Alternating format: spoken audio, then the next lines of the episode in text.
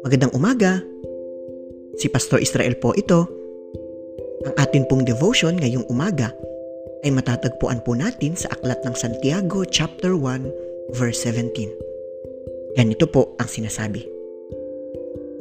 Ang lahat ng mabuti at ganap na kaloob ay buhat sa Diyos mula sa Ama na lumikha ng mga tanglaw sa kalangitan. Hindi siya nagbabago o nagdudulot ng bahagyamang dilim dahil sa pagbabago. Sa talatang ito mula sa Aklat ng Santiago, ipinapahayag ng may akda ang isa sa mga kahangahangang katangian ng ating Panginoon. Sinasabi dito na ang Diyos ay hindi nagbabago. Nananatili siyang mabuti sa lahat ng panahon. Sa mga nangyayari po sa ating paligid, mga problema, pandemya, at maging mga kalamidad. Ila napakahirap yatang makita kung nasaan ang kabutihan ng Diyos sa gitna ng lahat ng ito.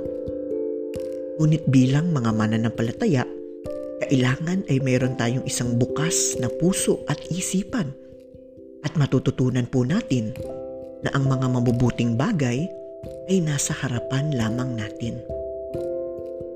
Kaya naman nawa ay palagi nating alalahanin ang katotohanan na ito.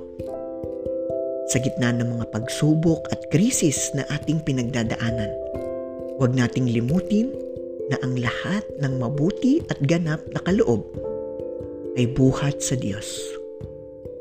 Manalangin po tayo. Panginoon, salamat sa iyong kabutihan.